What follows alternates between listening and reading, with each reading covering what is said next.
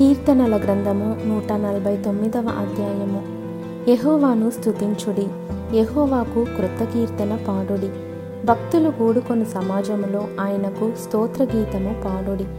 ఇస్రాయేలీయులు తమను పుట్టించిన వానిని బట్టి సంతోషించుదురుగాక. సీయోను జనులు తమ రాజును బట్టి ఆనందించుదురుగాక. నాట్యముతో వారు ఆయన నామమును స్థుతించుదురుగాక తంబూరతోనూ సితారాతోనూ ఆయనను గూర్చి గానము చేయుదురుగాక. యహోవా తన ప్రజలందు ప్రీతి గలవాడు. ఆయన దీనులను రక్షణతో అలంకరించును. భక్తులు ఘనత నుండి ప్రహర్షించుదురుగాక. వారు సంతోషభరితులై తమ పడకల మీద ఉత్సాహగానము చేయుదురుగాక. వారి నోట దేవునికి చేయబడు ఉత్సాహ స్తోత్రములున్నవి.